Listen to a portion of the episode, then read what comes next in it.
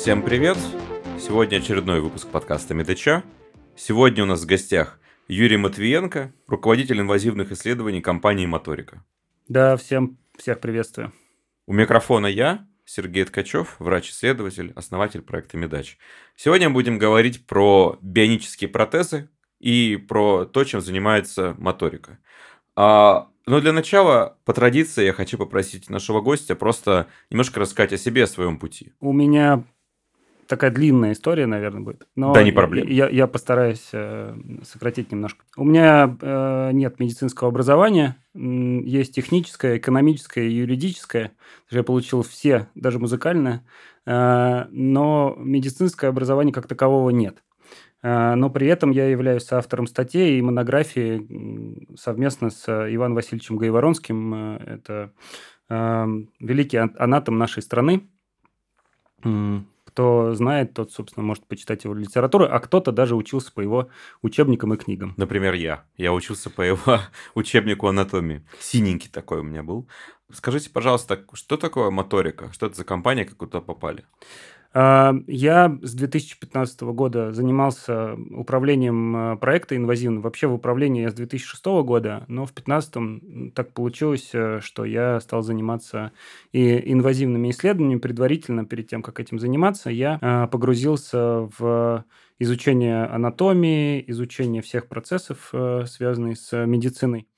В 2021 году я попал в компанию «Моторика», Компания сама с 2013 года. Сооснователи Илья Чех и Василий Хлебников э, с 2013 года хотели разрабатывать э, протезы для детей. Соответственно, э, после к ним подключился бизнес-ангел Андрей Давидюк и Руслан Бабинцев – и дальше компания стала развиваться, получила э, инвестиции от Роснана, потом э, стала резидентом Сколково в инновационном центре.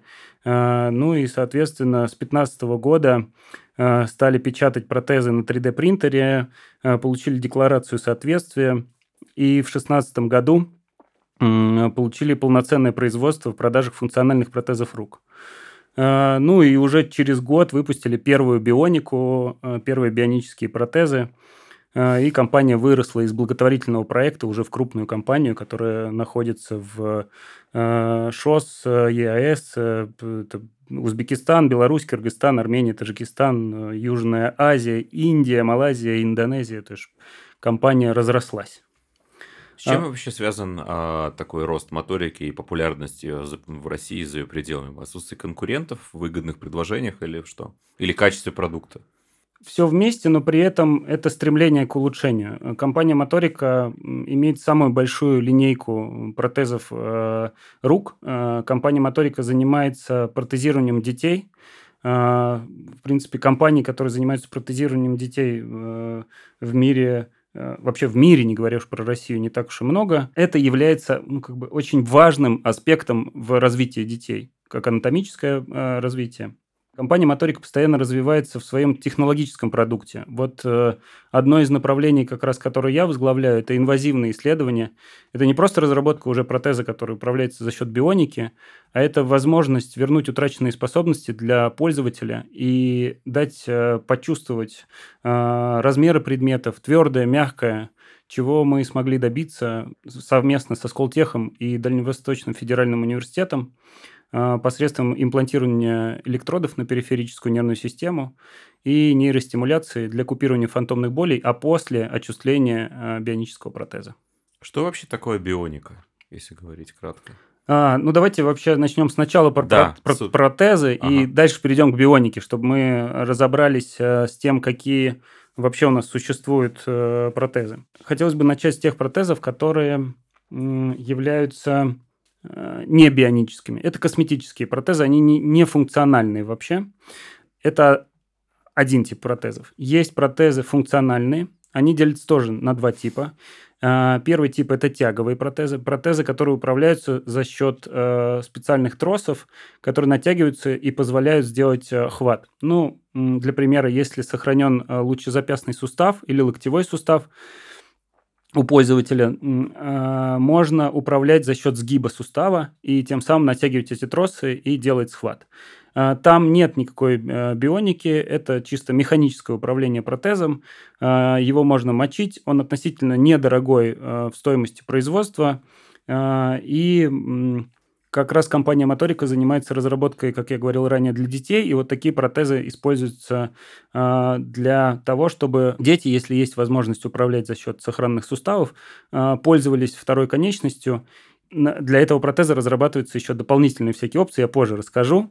А теперь перейдем к следующему этапу, это бионические протезы. Бионические протезы, которые управляются посредством э, миографических э, сигналов, снятых с оставшихся сохраненных мышц. Э, у каждой мышцы есть свой сигнал, и, например, если мы возьмем травму предплечья, э, могут быть сохранены мышцы сгибателя и разгибателя руки.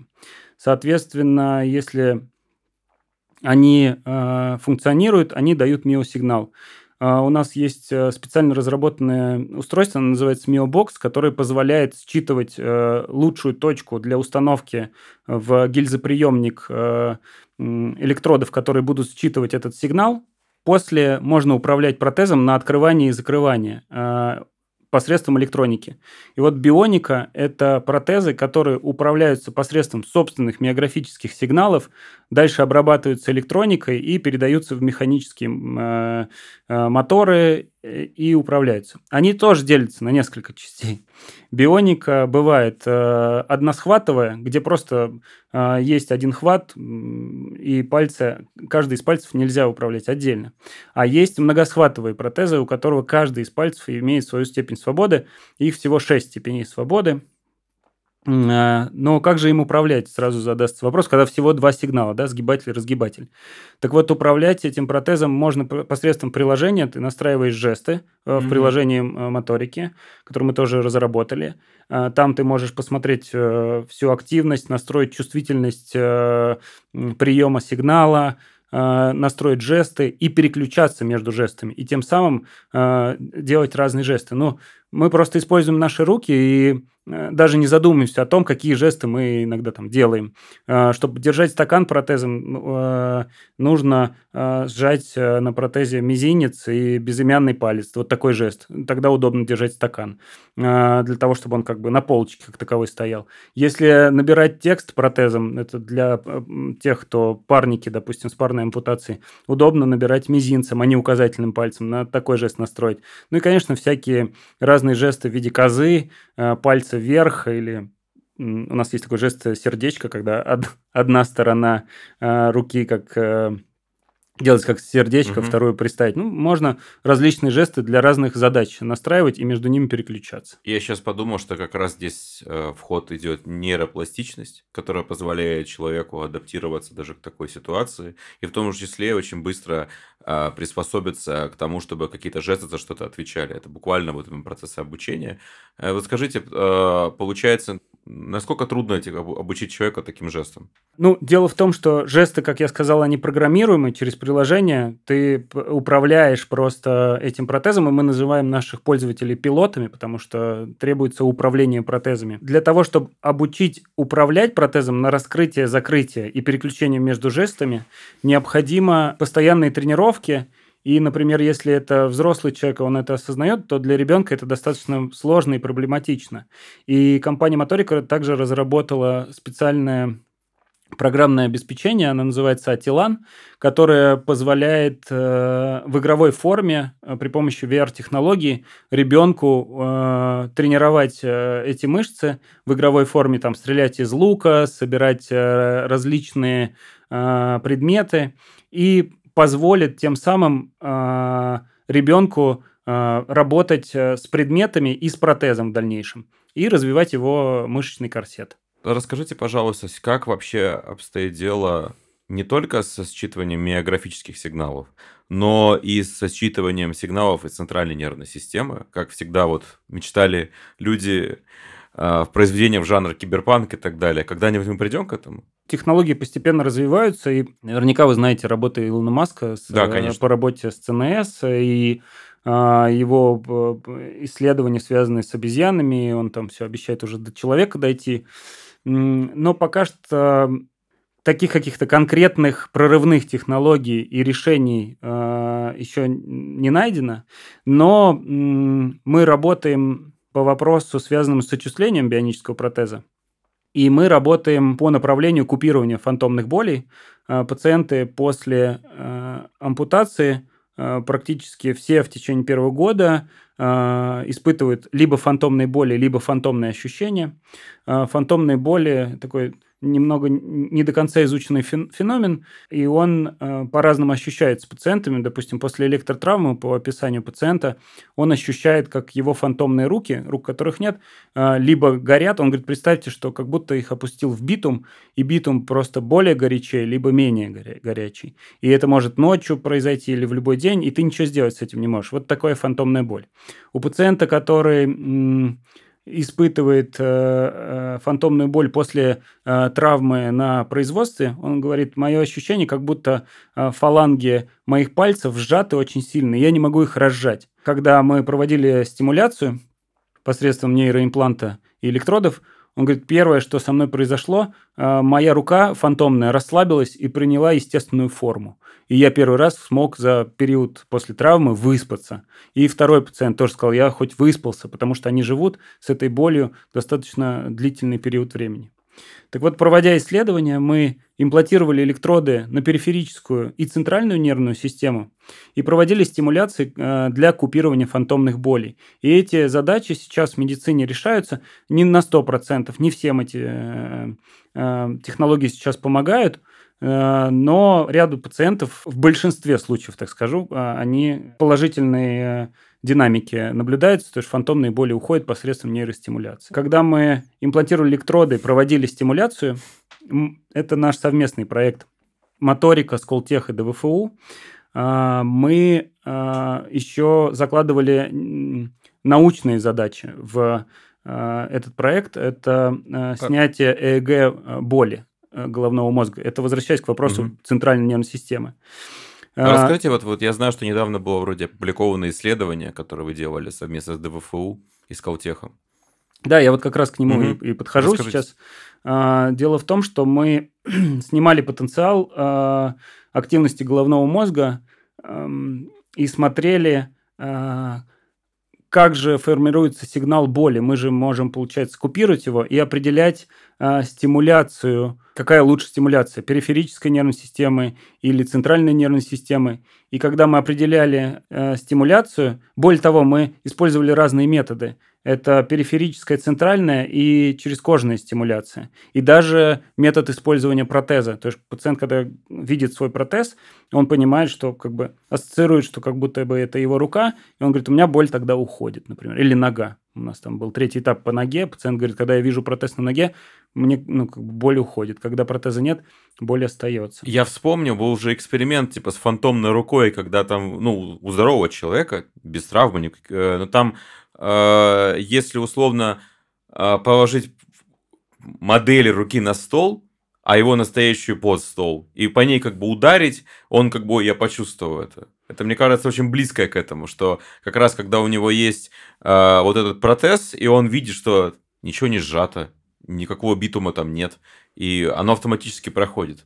А, знаете, в психологии есть такой метод зерк... зеркальный называется, когда у пациента действительно нет э, после травмы конечности, но при этом э, он смотрит, там стоит зеркало, у него одна рука, на которой своя оставшаяся сохранная, он на нее смотрит, ее гладит, чувствует, и как бы боль действительно уходит, когда он смотрит на свою и рядом смотрит в зеркало, условно говоря. Такой метод в психологии даже существует. Ну, кому будет интересно, может посмотреть в интернете лечение фантомных болей да, вот таким психологическим зеркальным методом. Но я говорю про физическое воздействие, э, не только психологического характера. И э, мы, проводя эти исследования, хотели сказать о том, что для каждого пациента необходим отдельный подход по стимуляции. Либо это должен быть подход, связанный со стимуляцией периферической нервной системы, либо центральной нервной системы, либо через кожных электродов, либо даже просто использование протеза помогает пациентам избавиться от фантомных болей. Расскажите вообще про ваш проект, про очувствление, которым занимается моторика. И что вообще значит очувствление? Вот самого, давайте с самого начала. Как вот невероятно вроде звучащая трудная задача, как сделать железку чувствующее прикосновение, чтобы человек мог дешифровать этот сигнал. Расскажу э, про наш проект про отчисления. Компания Моторика этот проект ведет, наверное, с 2019 наверное, года. И я а, подключился к проекту в 2021 году. И в конце 2021 года мы проводили первый этап исследования. У нас было два пациента с ампутацией верхних конечностей а, после электротравмы. Фантомные боли, жжение рук. Соответственно, мы имплантировали электроды э, на э, периферическую нервную систему. Это э, лучевой, локтевой и срединный нерв, обычные цилиндрические электроды. Далее подавали сигналы, что повлияло на купирование фантомных болей у пациентов. А дальше проводили картирование, подбирали такие потенциалы, которые вызывают у них в фантомных конечностях какие-то ощущения. И э, там ощущение покалывания, вибрации в фантомных руках, естественно. И э, на одном параметре они ощутили и получили мы обратный отзыв, что они ощущают э, так, так, такое чувство, как намерение произвести действие. Например, разжать руку? Или Например, сжать, сжать руку, да, сжать. все верно. И чем больше э, подается сигнал, тем сильнее ощущение сжатия фантомной руки в кулак в их голове. Но, естественно, после купирования фантомной боли. Конечно, мы эти параметры зафиксировали. Дальше мы разработали собственные тензометрические датчики, которые установили в наши протезы манифеста. Это многосхватовые шести, э, шестью степенями свободы протезы. Э, и посредством передатчиков, э, вот посредством нажатия на эти тензометрические датчики и передачи сигнала на нейростимулятор с заранее запрограммированными параметрами, мы добились того, что пациент без визуального контроля смог ощутить размеры предметов большое и маленькое. То есть он чувствовал, как его фантомная рука сжимается в кулак и насколько она сжимается в руках. Потом, через полгода, мы решили перейти на второй этап исследований. У нас уже было три пациента. Мы увеличили срок исследования. Первый этап был 14 дней, второй этап 30 дней а, вместе с имплантацией э, тестовых электродов. Также мы до этого ставили только на периферическую нервную систему. В этот раз мы поставили периферическую и центральную нервную систему, то есть спинной мозг. У нас до этого была травма только предплечья, а на втором этапе это был кисть, э, плечо и один пациент с предплечьем. А, и также у нас был только правый протез, а левый и правый. И количество тестов увеличилось, там, сенсомоторных тестов. И чего же мы смогли добиться? Ну, в первую очередь, наука – это повторение э, явлений действий. И нашу задачу входило, конечно же, купирование фантомных болей, а также повторить тот опыт, который был на первом этапе. И нам также удалось э, вызвать ощущение проприоцепции у пациента, э, намерение произвести действие. И после этого мы смогли добиться э, и открыть новые ощущения, не только связанные с определением э, размера предмета без визуального контакта, это большой, средний, мы добавили средний еще размер предмета, это цилиндры такие, которые можно было брать в протез. А также мы добились определения жесткого и мягкого. То есть пациент смог посредством э, нейростимуляторов, электродов и тензометрических датчиков, установленных в протез, э, смог ощутить, э, а какой же предмет у него, твердый или мягкий. Это, такое исследование мы провели.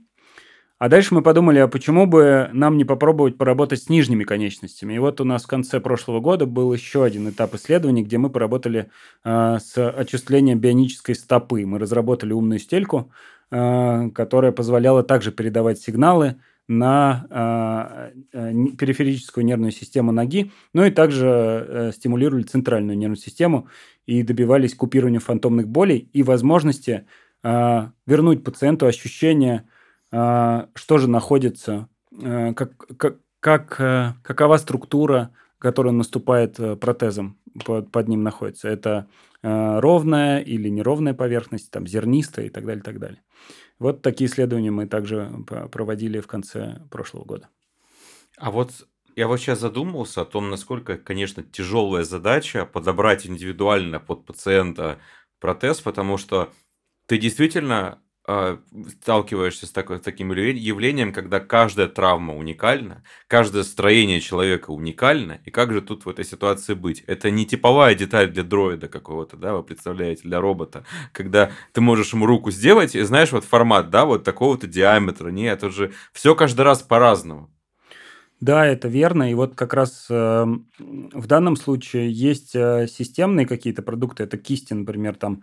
Э, ну, опять же, есть уникальные продукты, когда не хватает несколько пальцев, например, э, и принимается решение по протезированию такого человека. Это действительно уникальный продукт в одном экземпляре под конкретного человека. А, здесь проводят анализ протезисты, здесь проводят анализ э, инженеры, смотрят, э, ну, естественно, он получает э, на это квоту, либо покупает за собственные средства, либо за счет средств фондов различных, и тем самым в дальнейшем разрабатывается такой уникальный под этого человека протез. В остальном, да, все травмы разные. Гильзоприемники всех, естественно, разные. Что такое гильзоприемник? Гильзоприемник – это то, куда вставляется культя и э, где установлены датчики на мышцы под конкретного человека э, для управления бионическим протезом. А я правильно понимаю, что это инвазивная операция? Нет, нет, нет, нет, нет, нет. Э, это, ну то есть вот смотрите, произошла ампутация, у человека проходит какое-то время после того, как э, все заживает, когда формируются все ткани, Э, швы снимают, какое-то время проходит, и дальше происходит э, протезирование пациента. То есть делается слепок его культи, и делается конкретно под него, если это тяговый протез, как я говорил ранее, там сохранены лучезапястный или локтевой сустав, то э, управляется он за счет тяг. А если это бионика, тогда определяются точки, куда нужно установить э, в саму гильзу э, э, датчики, которые будут считывать миограмму, и в дальнейшем управляться протезом. И вот эта э, часть, в которую помещается травмированная часть руки, культя, соответственно, она э, дальше изготавливается под каждого пациента отдельно. А кисть уже, там, либо это односхват, либо многосхват, это уже такой продукт, который э, может быть э, произведен для каждого. Но они тоже э, разного размера. Под, ну, есть там разные размеры. Понятное дело, что если человек небольшого роста, нельзя ему э, ставить большую, там, маленькую э, очень или очень большую руку. И наоборот. Поэтому да, это уникальный продукт под каждого пациента. Более того, компания Моторика – занимается разработкой уникального дизайна. Под каждого пациента, если он, естественно, этого хочет, э, делают дизайн свой. Вот там для детей делают супергероев. Ну, вот представляете, он до этого там ходил, прятал э, свою особенность, а после этого э, ему ставят там э, с каким-нибудь супергероем э, Плюс, вот как я говорил, мы разрабатываем для детей дополнительные какие-то опции в виде э, там скакалки, крепления для скакалки, фонарик, крепление для телефона. И, конечно, когда он приходит там в школу э, или куда-то еще, там э, все дети на него смотрят уже не как человеку с э, какими-то особенностями, а уже супергерои. Все дай посмотреть, ох, ничего себе, вот это вот классно. И плюс еще там э, дизайн, который выбрал сам ребенок. То есть он прям э, хотел такой цвет, хотел такого героя, да, это круто, круто. Да, то же самое вот из ос- особенностей, например, были э, особенные протезы, например, э, глубокий черный цвет. Вот просто он очень черный, поглощающий. Да, да, да, черный был протез э, покрытый стразами, вот просто весь в стразах был. Э, был э, белый красивый свадебный протез. Ну то есть э, вот это вот подход к каждому пациенту не только с точки зрения какого-то э, анатомической особенности да, э, после травмы, но и подход э, эстетического характера, подбора цвета, подбора рисунка, подбора размера э, самой кисти под каждого пациента в отдельности. В этом, конечно, уникальность продукта, что он делается под каждого человека в отдельности. Знаете, это совсем э, такой переход резкий от этого ощущения какого-то казенного советского там уродливого протеза, который у тебя, который подчеркивает, что ты неполноценный, к аксессуар для молодого человека, который чувствует себя при этом раскованно, он не чувствует себя, знаете, ущемленным, что вот неприятно даже слово инвалид, что этот человек, он вот сразу бы на второй сорт переходит и вообще не высовываясь, сиди там дальше, все так, место твое номер, номер 25. А, а вот скажите, пожалуйста, С какими вообще сложностями а, столкнулась вот компания Моторика, когда вот она начинала в, развиваться и в, в, зарождаться как именно как бизнес-идея? Вот можете назвать там топ-5 проблем, которые вам не, необходимо было решить именно из задач? По управлению проектами, которые вы это сделали? По этому вопросу я, наверное, так расширенно не смогу ответить. Ну, так кратко хотя бы просто. Может, какие-то основные milestones, что называется. Поскольку, поскольку я занимаюсь своим э, таким направлением, связанным с э, инвазивными технологиями, э, я могу про них немного рассказать.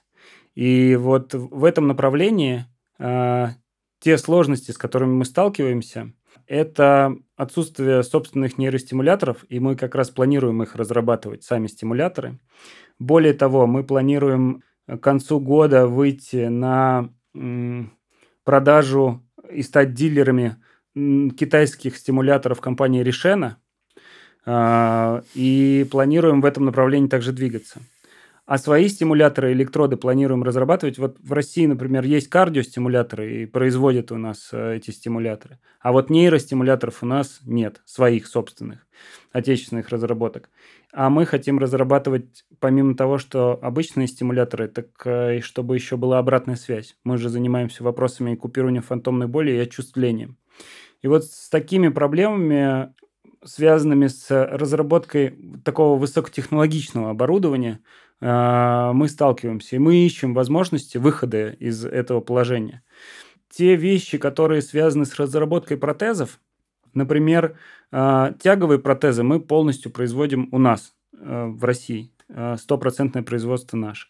Протезы бионические на 90% производятся тоже у нас. Мы э, используем э, микромоторы дружественных стран. Э, поэтому у нас не производят их, такие микротехнологии. Я думаю, что проблемы, связанные с протезированием и связанные с инвазивкой, связаны с, вот, с микротехнологиями такими, которые у нас э, упущены, и их нужно сейчас развивать. Угу. А вот скажите, пожалуйста, сейчас я, я хочу к такой интересной теме перейти. Я вообще большой любитель с детства научной фантастики. И, естественно, там читал и Уильяма Гибсона «Неромант». Я играл в игры. Вот недавно на, на новогодних каникулах я прошел наконец-таки Киберпанк 2077. И не могу не, не затронуть тему вот именно вот э, бионических протезов в этом плане. Вот, на ваш взгляд, когда-нибудь э, мы сможем при помощи протезов, может быть, даже, это даже нельзя сказать даже протезами, как-то а, например, добавлять к себе какие-то функции, которых у человека нет. Э, или, например, а, условно может быть такая ситуация, что человек травмируется, он получает протез, и в результате протез не просто является компенсацией утраченной функции, а может даже лучше, чем быть, чем родная рука.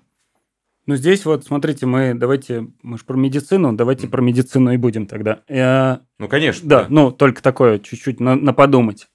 А, Я не могу не затронуть тему. Я просто, понимаю, да, да. И вот э, представьте себе пациента с аплазией. И мне задают вопросы. А скажите, пожалуйста, возможно ли очувствить э, протез пациенту с аплазией? Наш мозг э, на протяжении нашего развития от внутриутробного и до состояния, когда мы можем уже сами взаимодействовать с этим миром, обучается тем функциям, которые у нас существуют. Если этих функций раньше не было, ну, допустим, пациент с аплазией, у него там недоразвитость кисти, нету фаланги пальцев, то улучшить палец мы не можем его. Но что мы можем сделать? А, я не говорю, что это блок, и все, на этом а, остановились. А, мы можем заменить те или иные функции на другие функции. И переобучив внутренние ощущения, перераспределить по-другому чувства. Объясню, что я имею в виду. Например, а, есть технологии, которые передают сигналы и дают возможность переобучить пациента а, на управление протезом. Например, сгибание, сгибатель и разгибатель а, позволяет управлять открытием и закрытием кисти. То есть организм, мозг уже переучился по-другому управлять ну, рукой. Ну, нейропластичность. Да, да? нейропластичность. Ага. А вот теперь мы представим, что пациент, который утратил функцию или ее не было ранее, допустим, не было э, возможности почувствовать э, у человека дальше какие-то пальцы или еще что-то. Но у него есть ощущение вибрации при нейростимуляции. или есть ощущение покалывания. Стабильное, фиксированное, при таких-то параметрах он то-то ощущает. И если обучить его э, мозг тому, что вибрация, при ощущении вибрации это будет горячее, при, при обучении покалывания это будет холодное, при помощи различных термодатчиков, установленных в бионику, можно в дальнейшем использовать эти технологии. Человек очень быстро, мозг быстро очень переучится и сможет воспринимать те функции, которые были утрачены вследствие травмы, либо а, те функции, которые их не было ранее. То есть он начнет воспринимать, что если где-то там дотрагивается, у него не будет продолжения а, фантомной руки, если это была аплазия, и будет продолжение перенос, натурализация руки в протез.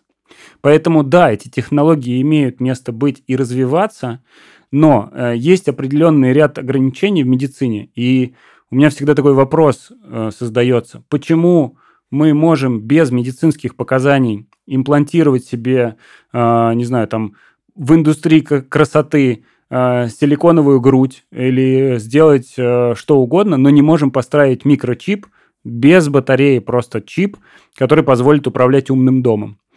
И сейчас стоят такие в нейротехе, чтобы развивалось вот это будущее, про которое мы сейчас с вами разговариваем, необходимо а, принять то, что эти технологии, хотим мы или не хотим, будут все равно развиваться. И будут, кто первый, в какая страна первая возьмется за эти технологии и скажет, давайте начнем, давайте попробуем.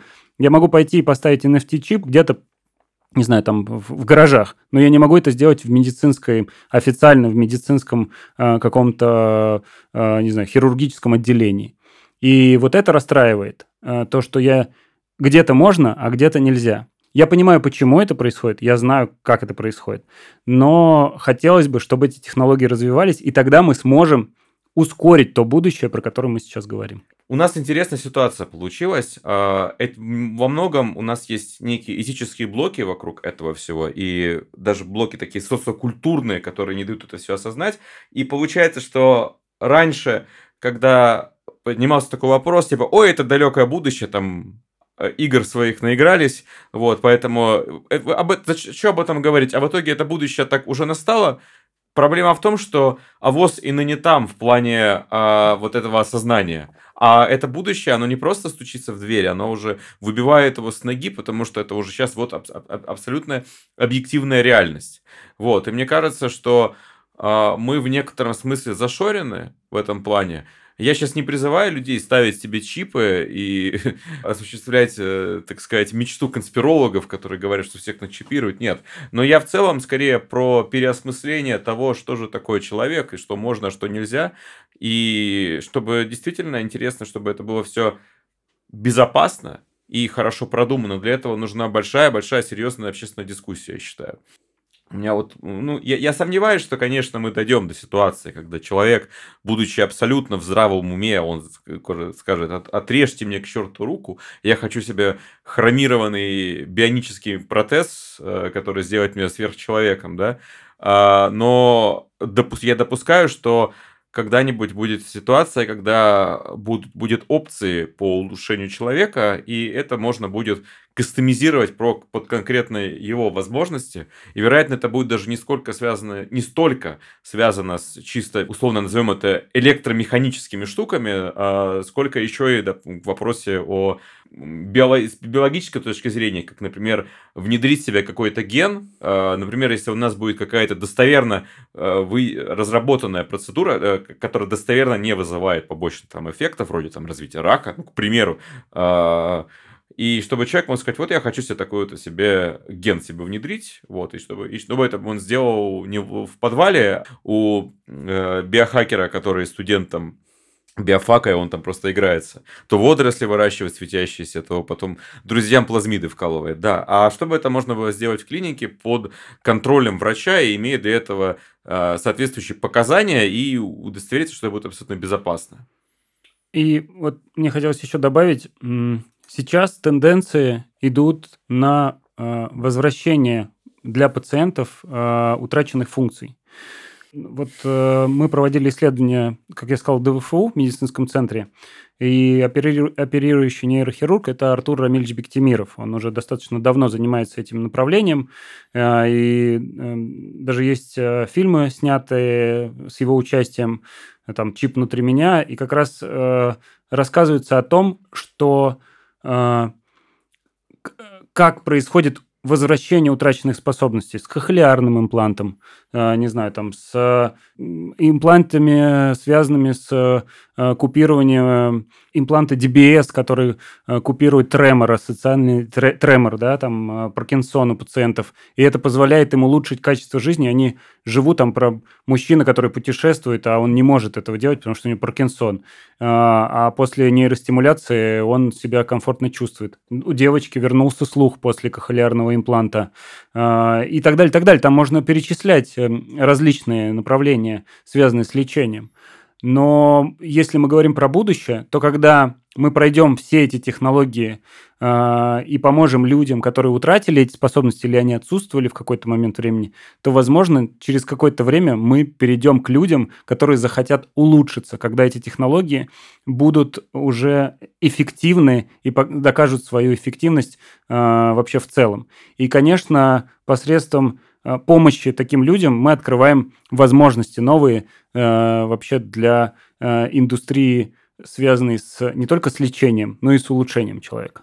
А вот если, опять же, про это говорить, а ведется ли вообще какая-то дискуссия о создании скажем так, дополнительного импланта к тебе, который, ну, может, даже носимый, э, который у тебя все руки, ноги на месте, например, это, не знаю, какой-то манипулятор, чтобы у тебя был, и управлялся тоже через миографию и так далее. Может быть, это может быть полезно при разработке экзоскелетов там и так далее. Ведется ли такая дискуссия вообще, или это только в играх есть и все условно? Э, да, ведутся такие дискуссии, даже работы такие есть. Э, там э, работы, связанные с остеоинтеграцией и управлением посредством там, электродов в мышцах людей, связанные с травмой верхних конечностей, и также нижних конечностей для управления коленных суставов или голеностопных суставов. То есть такие работы есть, их можно найти. Но вопрос, связанный с управлением, он сейчас как раз, ну, такой, на пике, назовем это так. Основная задача сейчас, э, которая стоит перед разработчиками и учеными, которые уже существуют, это снятие различных параметров, не воздействие при этом на организм. И если мы говорим про бионические протезы, то э, задача Э, снятие параметров для управления протезом. Кстати, между прочим, кто не знает, управление посредством снятия со сгибателей разгибателей вот этих миографических сигналов в советское время, в 60-х годах, было разработано нашими учеными. И во время Холодной войны патенты купили Канада и Великобритания на эту технологию. И в дальнейшем использовал его, и сейчас она также используется, это наши ученые. Ну, просто приятная информация такая. Да грустная информация, скорее, ну, том, что не, не ценят то, что у нас было. Такое, то, что далеко не первая история. Да, это, ну... это, кстати, не к вопросу, знаете, вот русские придумали все, там русские паровоз изобрели и так далее. Не, это, это, э, а потом там кто-то это украл. Но это действительно объективная реальность, когда что-то у нас хорошее появляется, а это не ценится, а потом это уходит туда, и там это потом присваивается себе даже. А ты такой, ну вот. Я, я к тому, что э, то, что мы разрабатываем, и мы это используем потом в дальнейшем, э, эта технология это была разработана, но скачок произошел в то время, когда появились первые литий-ионовые батарейки.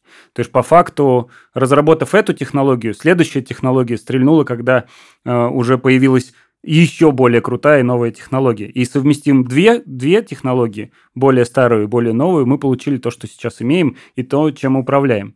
Так вот, э, возвращаясь к тому, э, какие сейчас тенденции вообще в целом в нейроиндустрии, это связанные с параметрами считывания. То, что делает э, Илон Маск со своим нейролинком, то, что делают крупные компании, такие как Medtronic, Boston Scientific, они разрабатывают технологии, которые не только позволяют там стимулировать, но и там, например, луп-рекордер, который пишет состояние работы сердца, э, носимый холтер на 10 лет, условно говоря, э, и пишет э, кусочки э, нарушения сердечных ритмов. И вот эти параметры сейчас работают по принципу снятия, а возможно завтра они будут по принципу снятия и передачи э, сигнала, что позволит управлять на расстоянии различными машинами, э, роботами, не знаю, почувствовать различные э, ощущения. Ведь роботу не нужно чувствовать, нужно чувствовать только человеку ощущение текстуры, предмета, мягкое, твердое, холодное, горячее, это важно только для человека. И когда мы добьемся на расстоянии... Помните все коронавирус? А, помните, когда э, у нас только в голове появилась мысль о том, что вот есть э, там бабушки, дедушки, а ты не можешь к ним поехать. Ты не можешь обнять его, не можешь его как-то прижать. Там мама ребенка не может э, обнять, потому что боится заразить, потому что вирусы и так далее. Ну, были страхи такие у всех. И вот эти технологии, мы только в этот момент задумаем, что вот эти технологии, которые раньше мы даже не могли предположить, будут настолько сильно востребованы, почувствовать тепло близкого человека. А у меня сразу в голове импринтинг из детства The Grammy Warrior, третий, четвертый, когда ты управляешь вот этими роботами большими, и там же по сюжету, они же, люди, которые были внутри, они э, были в том числе подключены через э, разные импланты, чтобы позволяло им вот эту огромную механическую, огромную механическую машину чувствовать и ощущать, как будто это продолжение себя. Но это распространен вообще такой троп фантастики, когда есть, э, когда кто-то подрубается какой-то техники и, и чувствует ее, и, и ее вводит. Вот даже, например, тот же Киберпанк, э, там было, был момент, когда ты управлял танком, и ты к нему, то есть как бы там рассказываешь, что это экспериментальная разработка, и то, что человек к нему э, подключается и как бы чувствует продолжение, как будто это продолжение себя, то есть как бы, и э, я думаю, что мы реально к этому можем прийти. Это, и это очень интересно. Я вам больше скажу, а, если вы поедете в Институт приматологии в Сочи, э, там прекраснейший институт, э, возглавляемый долгое время академиком Лапиным, а, а сейчас там директор а, Орлов Сергей Владимирович. Так вот, э, если вы посмотрите, там есть капсула настоящая, где сидят два примата, и они на самом деле были нашпигованы просто электроникой, когда их отправляли. И, кстати, что самое интересное, все наши э, обезьяны, которых мы отправляли в космос, все возвращались. И у большинства даже есть там э, продолжение рода, они дальше размножались. Э, так вот, э, они э, все помогли нам в дальнейшем и космонавтике э, в развитии по направлению э, снятия параметры, какие ощущения они испытывали, что с ними происходило, какие состояния. Они были в специальных таких жилетках, и эти жилетки были... Э, в этих жилетках были установлены проводка вся. Вот то, что вы сказали, подключились э, к танку в игре.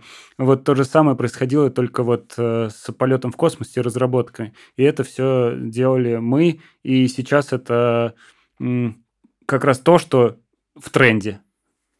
Да, а вот, кстати, вот вы говорили про литий-ионные батарейки. Расскажите вообще, как происходит сейчас питание протезов, насколько их хватает, есть ли с этим какие-то сложности, перспективы, которые связаны с улучшением продолжительности их работы? Если эти протезы обладают вот электрическими компонентами. Если мы говорим про бионику, то да, в протезах есть литий-ионовые батарейки, которые имеют свойство перезарядки.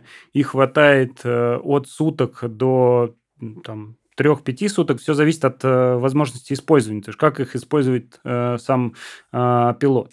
Если он активно ими пользуется, соответственно, слишком, э, так сказать, заряд э, будет дольше. Э, также у нас э, есть э, такая технология, которая отслеживает, это совместный проект с Билайном, а, отслеживает э, активность использования этого протеза и все параметры, связанные с батареей, а, связанные с работой протеза, а, чтобы в дальнейшем его там можно было и правильно технически обслуживать и понимать, что с ним происходило. Это все используется с точки зрения технологических процессов и аккумуляторной батареи.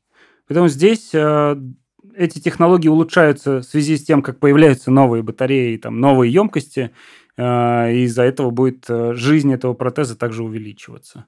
Поэтому да, это система, как обычная система с вашим сотовым телефоном, в зависимости от того, как вы его используете, так он и работает. А есть ли с этим какие-то сложности, например, что там нельзя его мочить, этот протез и так далее, или что он может он, допустим, может от чего-то сломаться. Ну, понятное дело, в, в МРТ аппарат с ним нельзя, конечно, садиться. Но я имею в виду, нет там такого, что он может, он может заклинить того, что рядом с микроволновкой проходит. Я сейчас условно говорю совершенно такие вещи, но тем не менее. А, безусловно, протез – это механическое устройство с микромоторами и имеет свои возможности по а, управлению и по работе. А, в какие-то моменты они могут выходить из строя и по разным причинам. Опять же, все зависит от э, эксплуатации пользователем. Как он, там, его можно пинать, его можно кинуть, э, и он сломается. А можно Э, его использовать по назначению, и тогда он будет функционировать достаточно долго. Это как любой девайс, который вы используете в своей жизни. Если вы используете его по назначению, там, я не знаю, используете ли вы свой телефон, если не знаете, он там мокнет он, не мокнет, под водой снимаете ли вы или нет. Конечно, наверное, не станете рисковать. Или там будете ли вы его использовать не по назначению, чтобы он не вышел из строя. Как у любого механизма, он может выходить ну, из да, строя. Можно айфоном попробовать открывать бутылку пива. Да, и я, потом... Я думаю, айфону это не очень понравится. Как бы, ну, нет, ты, наверное, откроешь, но там появятся трещины и прочее. Зачем?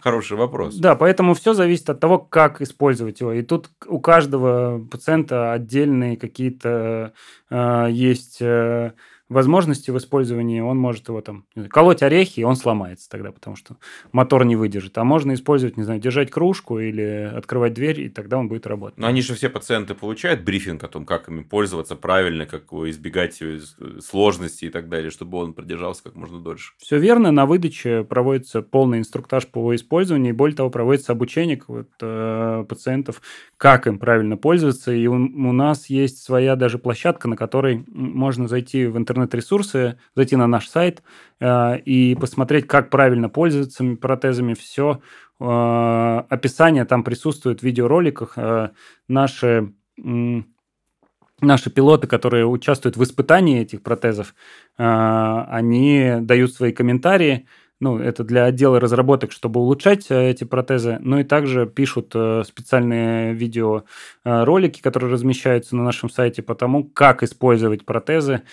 как лучше настраивать, как лучше делать, ну, то есть полное э, описание того, с чем могут столкнуться пользователи, только уже с точки зрения опытных специалистов, использующих данные технологии. А вот скажите, пожалуйста, как вообще к вам попадают пациенты? А, у нас по всей России есть свои собственные а, протезные, а, не только наши собственные, но есть и вообще протезное отделение, поэтому мы работаем также. К нам э, приходит обращение, у нас есть собственный отдел тоже, э, у нас есть собственный сайт. Э, через разные каналы через интернет-каналы, через э, знакомых, радио, телевидение и так далее, так далее. Чем больше людей знают про компанию Моторика, э, тем больше возможностей к нам обратиться, и э, наши специалисты помогают в дальнейшем для получения, рассказывают, как, какой путь нужно пройти, куда нужно обратиться, кто сможет помочь в вопросе получения протезов и возмещения либо полностью суммы, либо как-то частично. Ну, то есть каждый подход индивидуален. Все зависит от того, кто пациент, э, из какой он страны, э, не знаю, какая у него травма, как давно произошло. То есть каждому пациенту отдельный подход. Поэтому если у кого-то есть э, вопросы, связанные с протезированием, могут обратиться к нам в компанию и полностью проконсультируем по всем вопросам, связанным с протезированием. Тогда, наверное, мы оставим вообще множество ссылок в описании. Не одна, как говорится, ссылочка в описании, а у нас чтобы целый блок э, ссылок, связанных с моторикой, вот, э, куда, я думаю, могут и, и врачи направить, потому что у нас в основном врачебная аудитория, и хочется вот просто вот подтверждение спросить, вот да, можно ли к вам направлять пациентов, получается? Да, можно к нам направлять пациентов. Э, все контакты оставим в описании. Э, все видео с исследованиями тоже добавим в описание, чтобы можно было посмотреть и направления, связанные с нейростимуляцией. Кстати, э, пациенты, которые испытывают фантомные боли, мы планируем верхних конечностей. У нас э, на конец года еще планируется исследование.